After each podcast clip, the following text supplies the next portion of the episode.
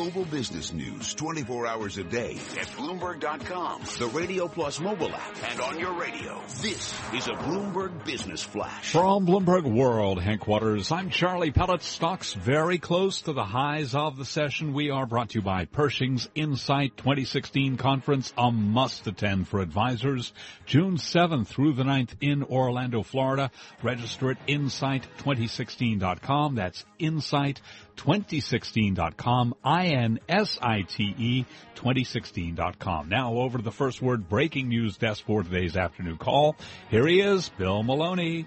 Good afternoon, Charlie. 1% gains in the main U.S. averages today with the Dow currently higher by 198 points. S&P's gained 23 and NASDAQ rises 51. The small cap 600 rises 4 points and the U.S. 10 yield at 1.75%. All 10 S&P sectors are higher led by gains in energy, materials, and the industrials. Dow Transports rise 87 points, Nasdaq Biotech's gain 21, and the VIX is lower by 5%. Dow leaders to the upside included Caterpillar, Goldman Sachs, and UTX. Only Pfizer and Walmart fell. The Gap plunged 12%. April comp sales were weak, while Amazon traded over $700 after Bernstein raised the price target to $1,000 a share. After the bell tonight, look for earnings from Electronic Arts and Disney. Disney estimates are for $1.40 on revenues of 13.2 billion. Live from the first breaking news desk, I'm Bill Maloney. Charlie. All right, thank you very much, Bill Maloney. And to hear live breaking news over your Bloomberg type squawk, S-Q-U-A-W-K on your terminal. I'm Charlie Pellet, and that's a Bloomberg Business Flash.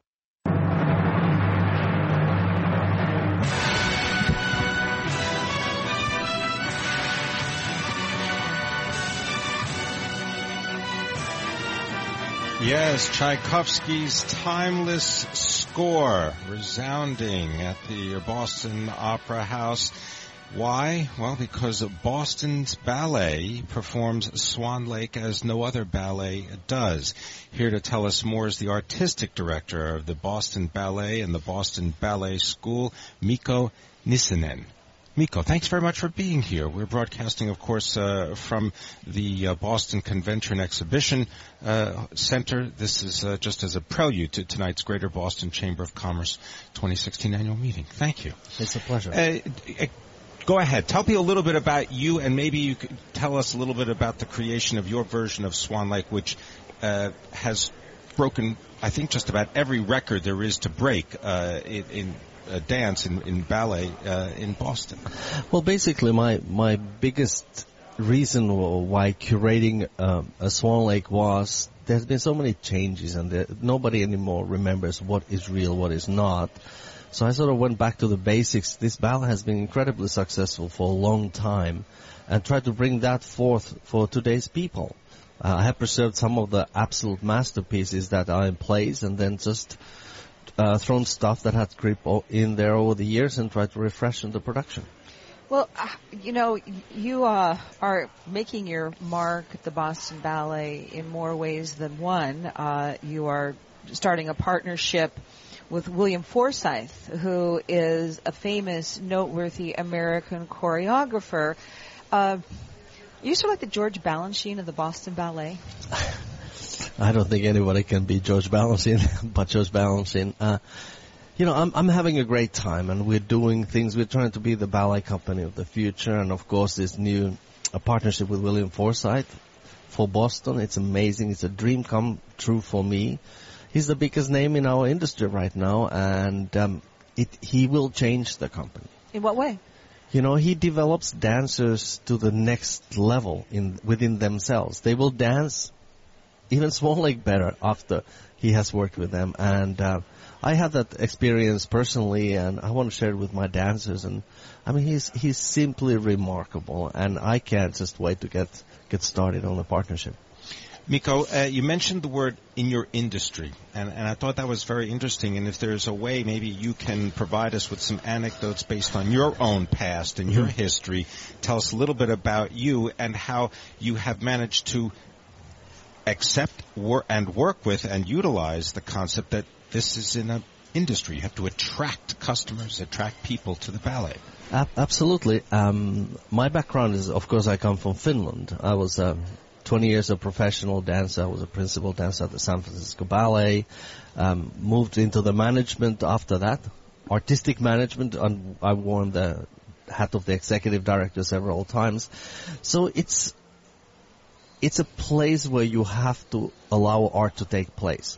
Every financial decision is an artistic decision. Every artistic decision is a financial decision.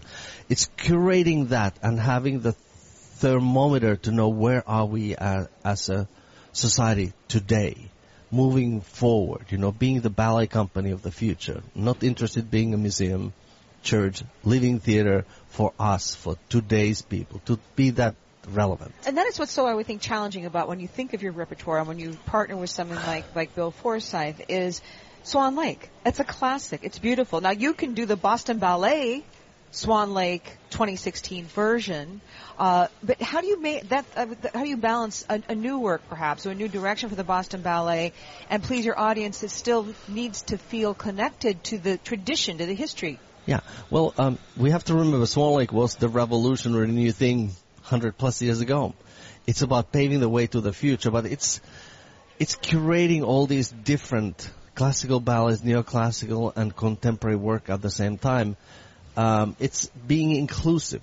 Everybody's welcome and, you know, it's not just to admire things from the, from a distance, but really to be inside of these productions uh, as an audience member. They are as important as the art on stage. So, uh, there's still time to see uh, Boston Ballet before the season's over, correct? That's right. There's three more weeks to go.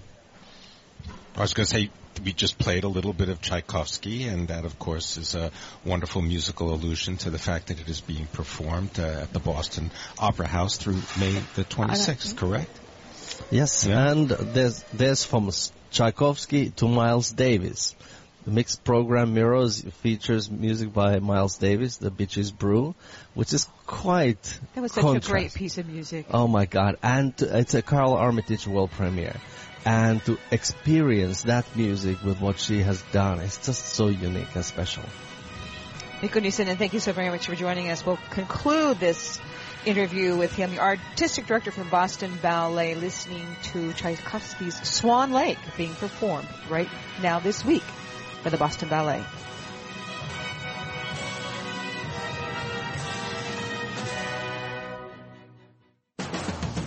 We're taking stock is brought to you by SS&C. More experience, superior technology, independence, and expertise. That's how SS&C drives the future of fund administration. SS&C, they are the future of fund administration.